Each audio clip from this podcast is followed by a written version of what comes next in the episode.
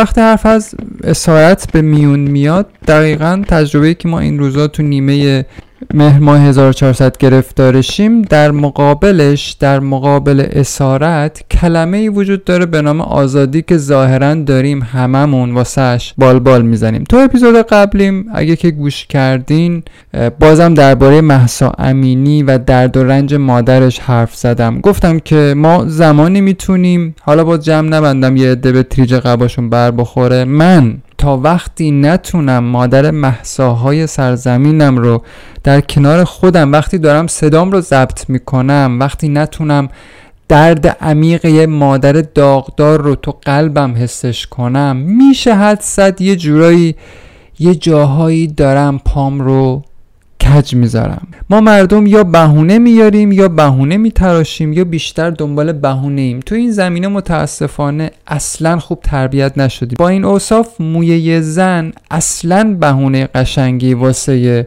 تجربه آزادی و رسیدن به آزادی نیستش. اگه برای خود یه زن این می‌تونه یه تجربه آزادی باشه ولی برای من مرد اصلا به مفهوم آزادی نیست. مخصوصا مردی که توی ایران ما داره زندگی می‌کنه. اگه درد من و تو یا هر دختر اینه که آزاد باشه یا هر جوری که دلش می‌خواد بره بیرون بدون اینکه اجباری تو پوششش باشه خیلی هم خوب. ولی این رو نباید از یاد ببریم که این تجربه بخشی از اون آزادیه نه همش. آزادی پوشش یه زن همه اون چیزی نیست که ما مردم میخوایمش ولی الان وضعیت یه جوریه یه جوری در هم و بر هم شده که جوانای اون بیرون اصلا نمی‌دونن دنبال چیان. شاید من نمی‌فهمم. سواد و شعورم به درک این چیزا نمی‌رسه. شما اگر که متوجه میشین واقعا برای من توضیح بدین که الان ما دنبال اون آزادی بزرگتره هستیم یا آزادی زن؟ بعضی شاید بگن که خب فرقی نمی‌کنه برادر من. آزادی زن مقدمیه واسه آزادیایی بزرگتر. شما خانومی که شنونده این تیکه از پادکستم هستی اگه این نگاه رو داری بدون که بازی چه قرار دادی. این حرفی که بعضیا می‌زنن و دنبال آزادی یعنی موی زن رو دارن مقدمه می‌کنن برای آزادی بزرگتر.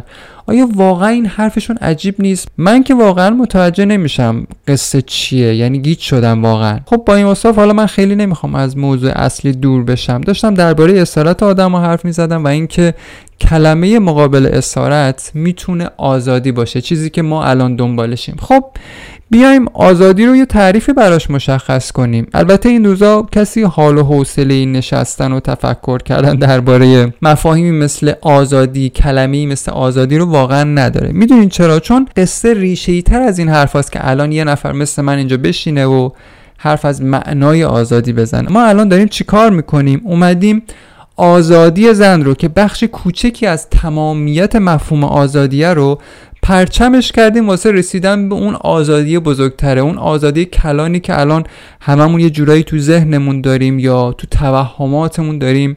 میپرورونیمش. وقتی بی توجه به داغ برجا مونده بر دلامون میریزیم توی خیابون این میشه که پامون رو ناخواسته می‌ذاریم رو خون محسا. در حالی که گیسوی یه زن رو وقتی باد لای موهاش می‌خوره و میوزه باید نشست و نگاه کرد.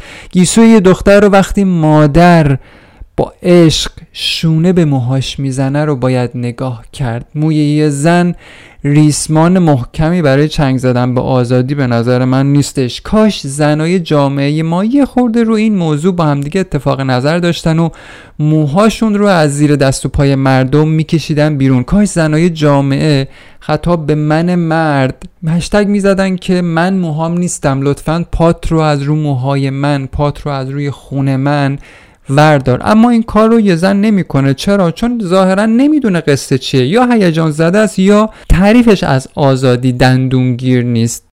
من دقیقا این نقد رو به زنای جامعه خودم دارم. شما وقتی یه پرنده رو از قفس بیرون میاری و اجازه میدی که بره پی زندگیش عملا داری آزادی رو بهش هدیه میدی. ولی یه کلمه دیگم هست به نام رهایی. شما ممکنه پرنده رو آزادش کنی بره. ولی اگه دیدی یه روز برگشت پیشت این رو لزوما نشونه خوبی ندون. بدون که این پرنده رو اون زمانهایی که اسیرش کرده بودی رهایی رو ازش گرفتی. بال و پر رهاییش رو قیچی کردی. و متاسفانه آدم از وقتی فهمید که ظاهرا خیلی کارش درسته یعنی به نظر خودش اشرف مخلوقات قفس رو اختراع کرد. تو دنیای حیوانا که متاسفانه اسمشون رو وحشی و درنده گذاشتیم زندان با میله های آهنی وجود نداره. زندان رو ما ساختیم. و چی بگم که حرف بسیاره درباره انسان بودن ما آدما. ولی خب چون زمان کوتاه من بهش نمی‌پردازم. غریبا فکر می‌کنین اطلاعاتشون رو از کجا میارن؟ اطلاعاتشون رو از اون چیزی که ما هستیم و داریم نشون میدیم می‌گیرن. خب طبیعیه که فلان هنرپیشه یا هالیوودی یا فلان فوتبالیست بین المللی با دیدن سبک برخورد ما برای رسیدن به آزادی خودش رو میاد با ما تنظیم می‌کنه. کار دیگه ای نمی‌تونه بکنه. اون که از جونش سیر نشده که بلنشه بیاد ایران و سه ماه با یه دختر ایرانی بره این ور اون ور بره باشگاه بره دانشگاه. اون که این کار رو نمی‌کنه که پای حرفای منم که نمی‌تونه بشینه. خب چیکار می‌کنه؟ میاد اکتفا می‌کنه به اون چیزی که داره می‌بینه. از دور یه چیزی می‌بینه مثل آتیش زدن روسری و غیره و غیره و غیره. خب طبیعیه که اون زن یا اون مرد خارجی بیاد بگه که خب اینا همینو می‌خوان دیگه. اینا از آزادی دنبال اینن که پوشششون رو آزادانه انتخاب کنن. ولی این نیست آخه. من این مثال رو زدم که یه خورده بیایم از بالاتر و از یک زاویه دیگه به تلاشمون برای رسیدن به آزادی نگاه کنیم. شما برو به این آدمای خارجی بگو نظر چیه درباره ما. باور کنین هیچی برای گفتن ندارن. به جز تصاویر و ویدیوهایی که ازمون دیدن. در حالی که قصه آزادی که ما دنبالش میگردیم اینا نیست که علکی ما خودمون رو داریم باهاش گول می‌زنیم. اونا اگه نمی‌فهمن خب بهشون ایرادی نمیشه گرفت. چون واقعا امکاناتشون کمه چون اطلاعاتشون کمه. اما ما چی؟ اگه ما نمی‌فهمیم دیگه واقعا کلاهمون پس معرکه است. ببندم این اپیزود رو که حالم حسابی گرفته است از خودم و از این بیخبری. گلم بیشتر از خانوماست. از بعضی از ما مردا که متاسفانه از همون بچگی مامانمون عاشق شنبولمون بودن خیلی بخاری در نمیاد. من اگه زن بودم به هیچ کس اجازه نمی‌دادم رو موهام بند بازی کنه. موهام رو از این بازی کثیف میکشیدم بیرون. موی یه زن ریسمانی برای تناب کشی نیست. تو از چرخش یک رقص تو خلوت شبانه یا از متن تصویر لبند و دلبرانه. تو از کجا گفتی؟ تو از کجای قصه؟ شب نیلو فریشه. مثل دنیای قصه.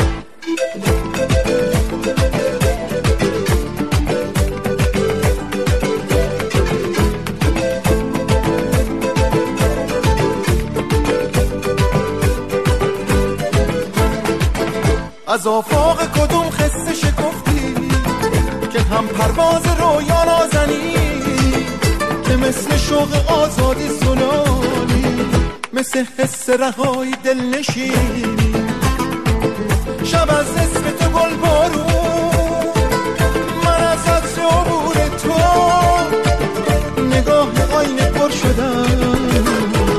گل سرخ حضور تو. تو از چرخش یک رقص تو خلوت شبانه یا از متن تصویر. لوند و دلبرانه کجا شکفتی از کجای قصه؟ که شب فرید مثل دنیای